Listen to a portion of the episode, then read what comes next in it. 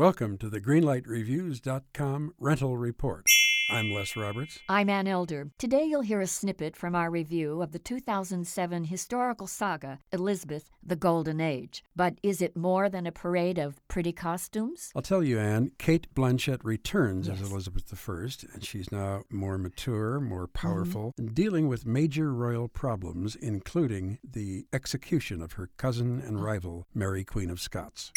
Cate Blanchett is a ferocious actress. I think that a part like this really restricts her because she is Elizabeth. She cannot ever really show her true heart and her true feelings. Because of that, Anne, I couldn't get emotional about this film. I mean, let's face it, I knew how it was going to end. Right.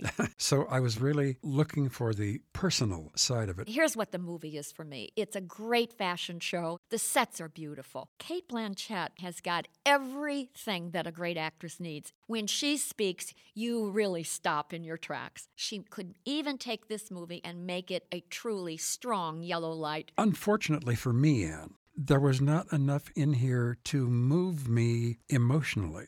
I certainly enjoyed the costumes, but for some reason or other, nothing happened in this film that moved me along. I'm giving it a yellow too, Anne. So, two yellow lights for Elizabeth, the Golden Age. You've watched them in unforgettable adventures, love affairs, and tragedies. Now it's time to hear their own remarkable stories.